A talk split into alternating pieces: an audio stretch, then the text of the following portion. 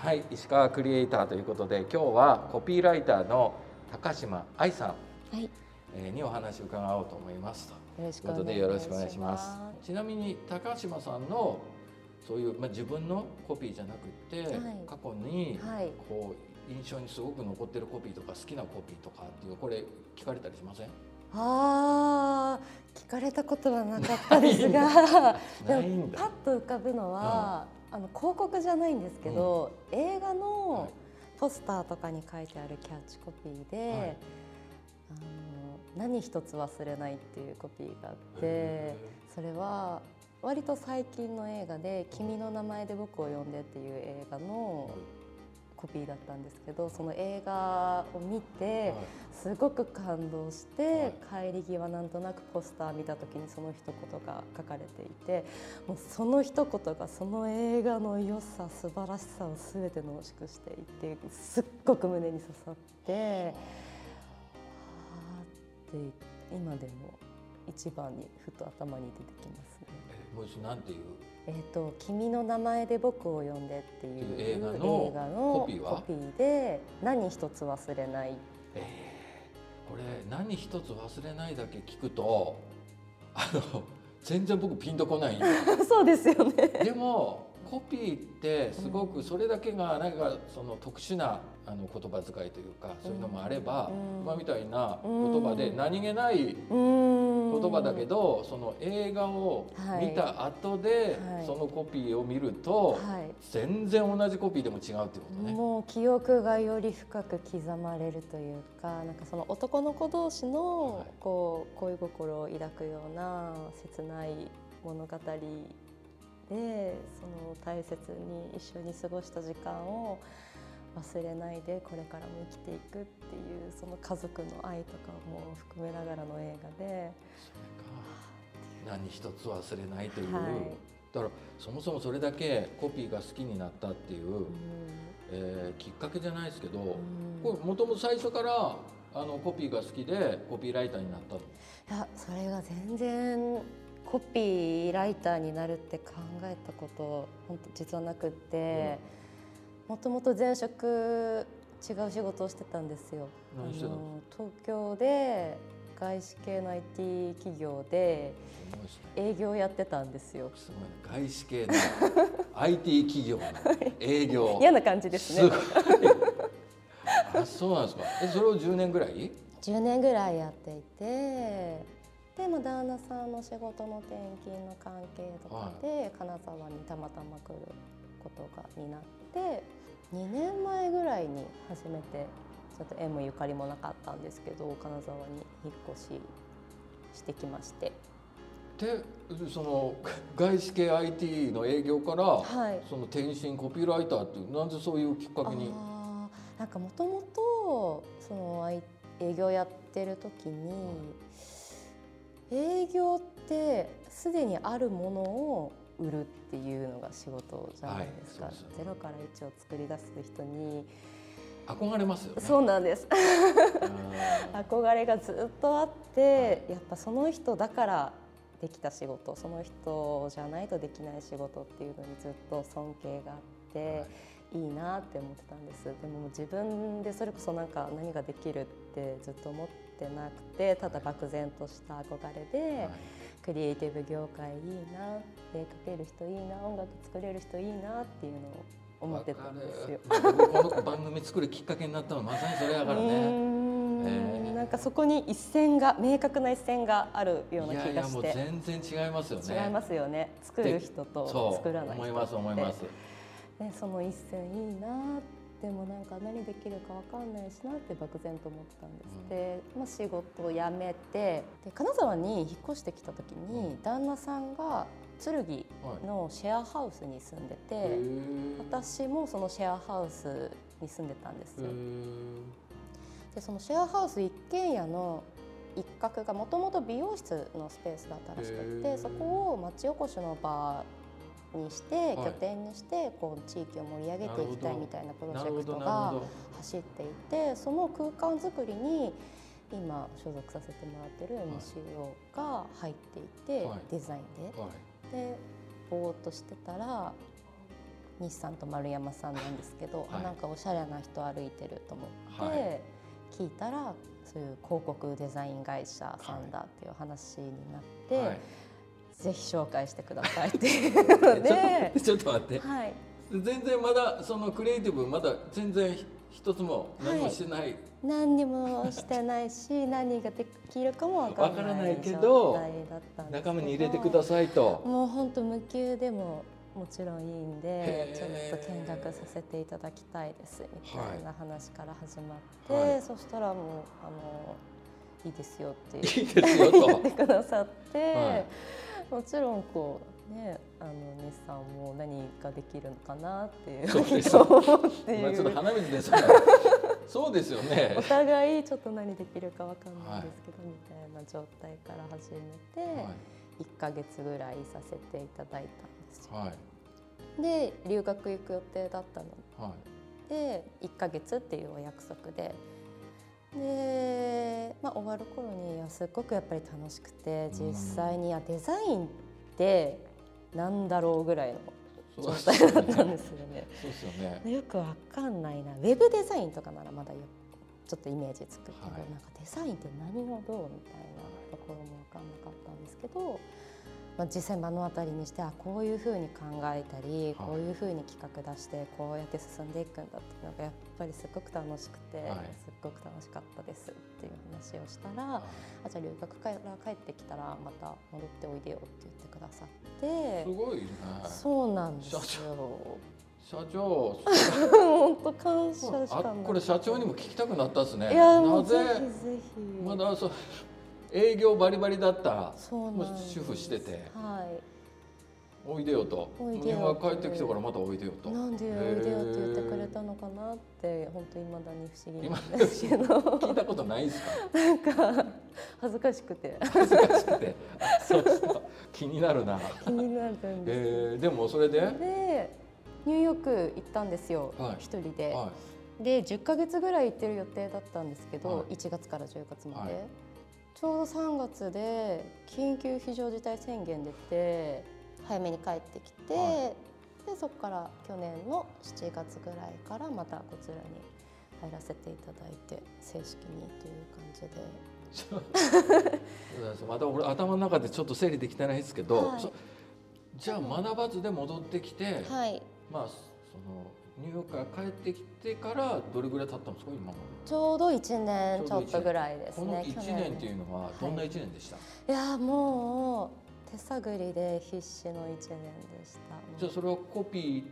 メインはコピー？そうです。でもそれもたまたまで、まあ、帰ってきたもののやっぱりまだ何できるのかなっていう状態コピーが好きだったわけではないんですでもないです。コピーということをあまり考えたこともなかったんですけど、はいは初めてその戻ってきてじゃあ仕事お仕事っていうので打ち合わせがあって新しいサービスのタグラインを考えるっていう企画で、いはい。この、うん、どうしようかって考えてるところから私も参加させていただいていて。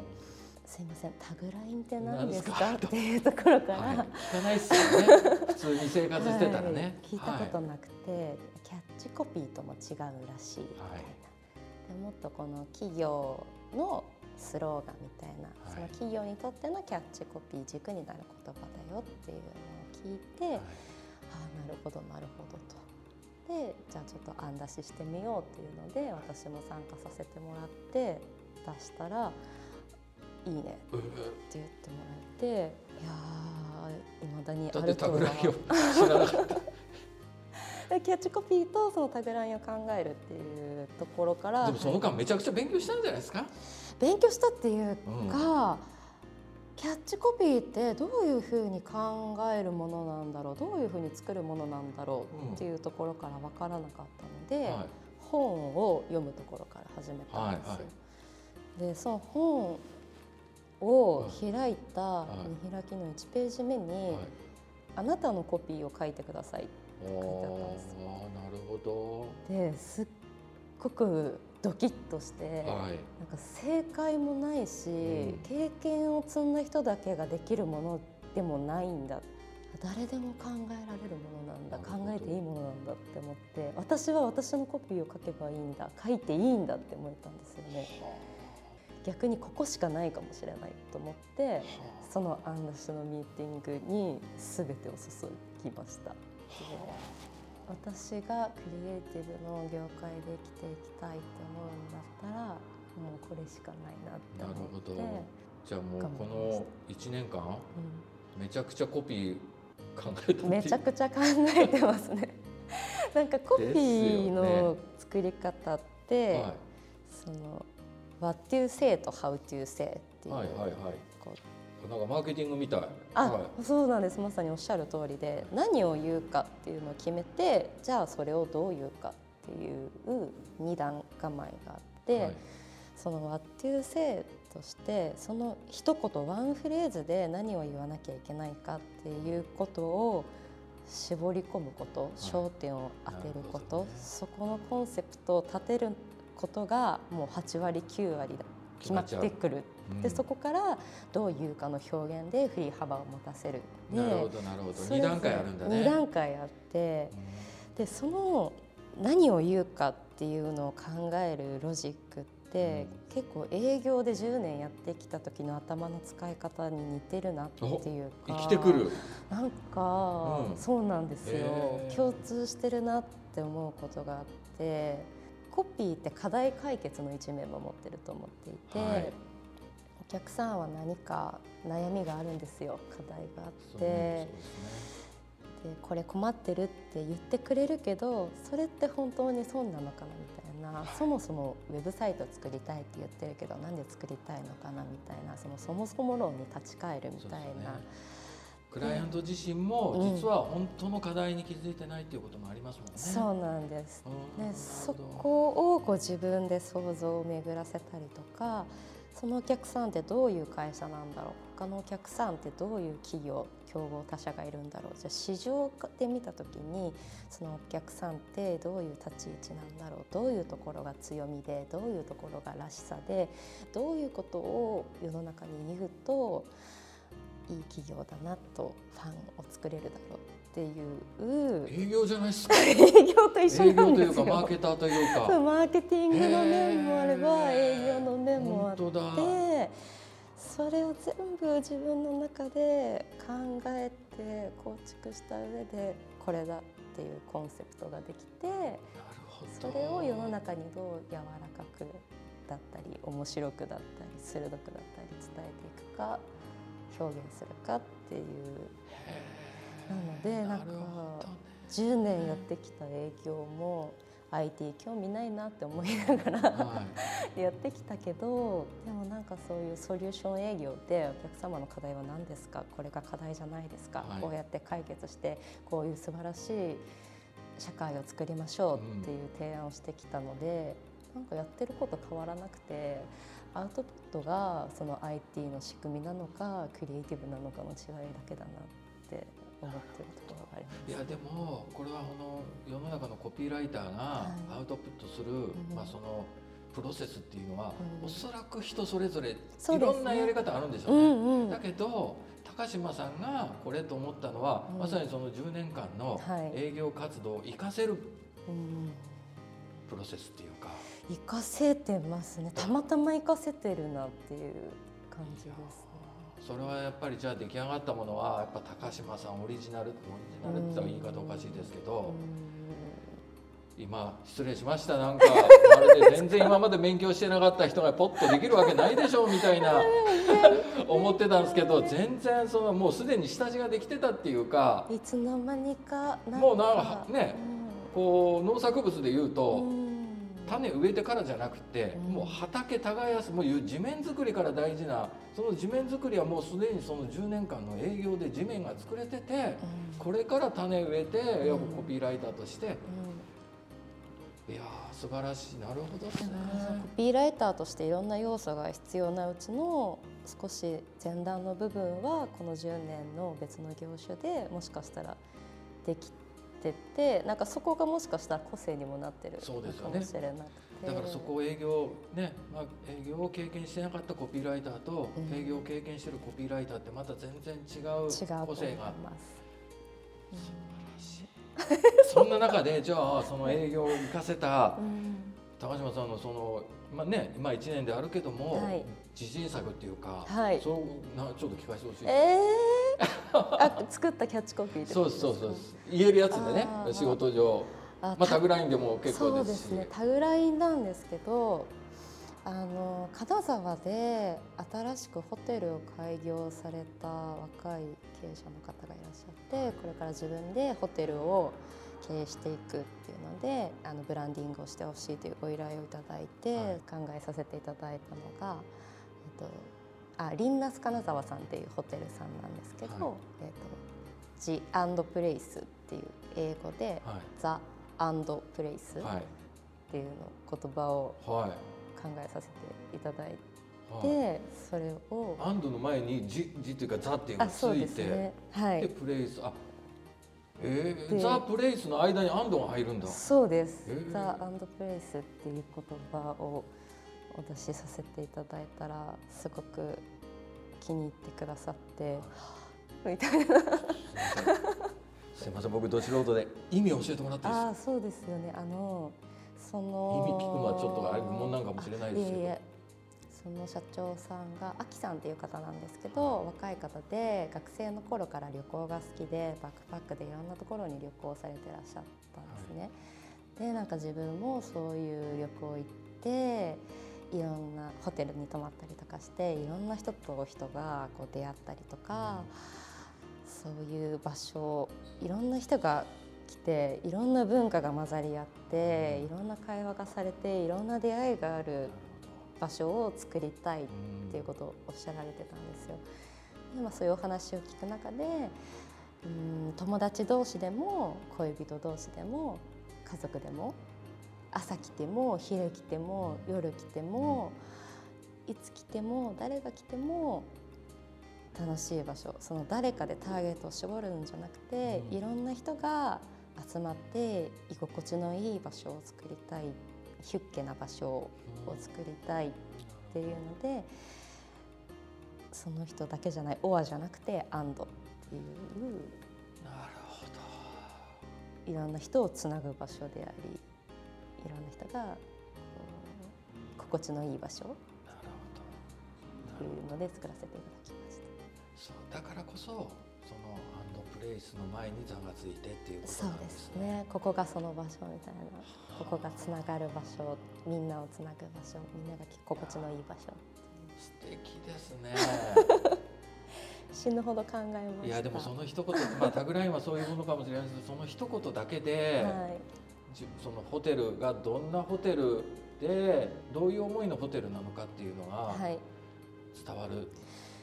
そうですね。なんかそのただとただの泊まれる場所じゃないよって話ですよね。そうですそうです。泊まるだけ ありがとうございます。泊まるだけじゃなくてそのご飯を食べたりちょっとお酒を飲んだりワーケーションでお仕事したりとかもうそれだけじゃないいろんなことができる場所っていう。素敵なホテルだわ。いや本当僕単純ですけど行きたくなる。サウナとかもあって 今すごい人気で去年今年の年始それこそテレビの取材受けられててあきさんも。でなんかメディアにもかなり取り上げられていて今話題のホテルさんです。今もあいろいろこうコピー、はい、ラインこういろいろ考えられてる最中なんですか？今もそうですね。生みの苦しみあるんですか？あ、まあ、あるんですかってやっぱありますよね。苦しみばかりですが、うん、ふと振り返ると。その苦しんでる時頭悩ませてる時考えてる時が楽しい時間なのかもしれないと思っていて、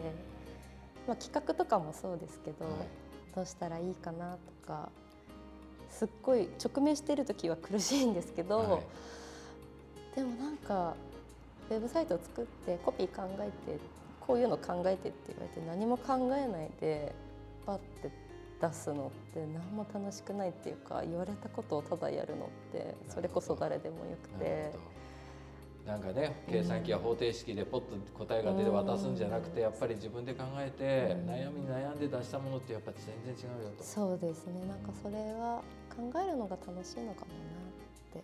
て。営業マンやってた自分と、はい。今そのクリエイターやってる自分はい、クリエイティブやってる自分っていうのはこう振り返るとどっちが好きですかっていうか。あーもう今の方が好きですそれどうして？えー、楽しいですし、もうそもそも目的が全然違っていて、まあそうね。もう出身が札幌なんですけど、就職したずっと東京で暮らしたいと思ってて、はい。就職したら東京行きたいなと思ってでも一人で生活していかなきゃいけないから、はい。しっかりとしたお金お給料いただける仕事じゃないといけないなと思った時に、まあ、営業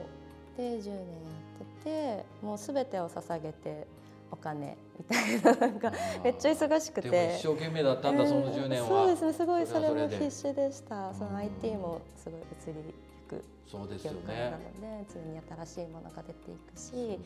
まあね何千万何億とかするようなものを売っていくっていう業種だったので、まあ大変だったけど、まあ、対価も良くてうん。目的は達成されてたんですよね。でもずっとそれやっていくといやお金もういいかなっていうか、はい なんかそれだけじゃないっていうか、うん。忙しくってなんかご飯もなんかもう命維持するために食べるみたいな,、なんかご飯食べてても美味しいなって思って食べる余裕もない心の余裕もないみたいな感じになってきちゃったんで、あなんかもう生きるって何かしらみたいなことも考えるようになってし入れ替わりの激しい会社でもあったので、うんずっと働く仕事じゃないなっていうのは自分の中でずっとあって、ねえやっぱりゼロから1を作れる人っていうのがなんかそうですねでもまた違う営業マンとは違う自分らしさっていうのが今出てきてるんでしょうね。そうですね。えー、でなんかこう当時からそういう中小企業の社長さんとかとお話しさせていただく機会もあったので、変に緊張しすぎないというか、はい。そういうブランディングもやっぱり企業のトップの方と何度も打ち合わせさせていただくことが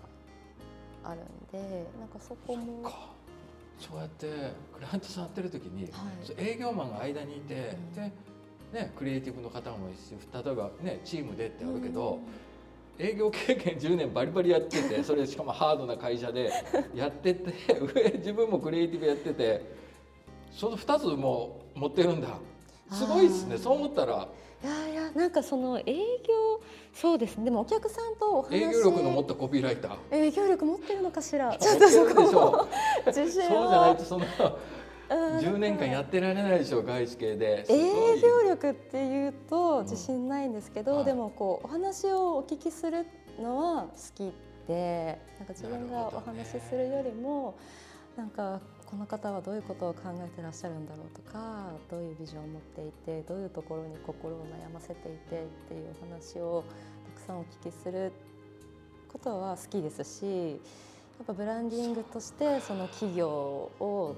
どうしていくかっていうところのこう手助けをさせていただくっていう点でお話を聞かせていただくっていうところはいい好きですね。分かった。さっきはい。社長がはい なぜ経験もないはい。高島さんをまた来いよと、ん。なんでだろうね聞きましょうって言ってたけど、はい。い、やもしかしたらもうそこ分かってたんだね多分ねもうその営業経験でやっててうん。こういう、うん。まあ、その営業経験キャリアだけを見てたわけじゃもちろんないと思いますけど、えーそういう経験をした高島さんがコピーやったらすごいことになるんだろうなっていうあそそういうことだったんだろうね。ーそういう考え方をする人がいなかったのかも。そう、ん。だからこれ聞いてる人勘違いしないで MCO に私全然勉強してないんですよ。コピーライターやらせてくださいって言っても 誰でもウェルカムっていうわけじゃないなこれね。これはちゃんとその10年間そういう営業経験があった人だからこそあじゃあコピーやらせてみようっていうかねクリエイティブやってみようやらせてみようみたいな気持ちになってまあもちろん高島さんの人柄っていうのもあってと思いますけど。なんか面白いコピー書くかもしれないっていう感が働いたのかもしれないです、それ聞いて分かりまし分かりましたっていうか本当は聞いてみないと分かんないですけど。あ多分そうなんだな。すごいな。じゃあ今充実ししてますか？それね対価の話して。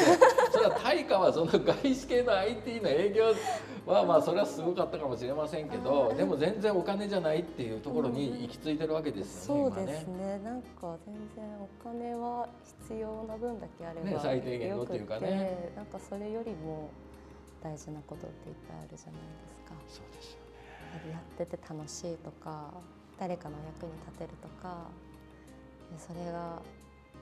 言葉でできるってなんかすごく恵まれてるなって。いやもう本当にあ奇跡というか偶然でしかないので私が今ここにいるのは。本当にありがたい思いで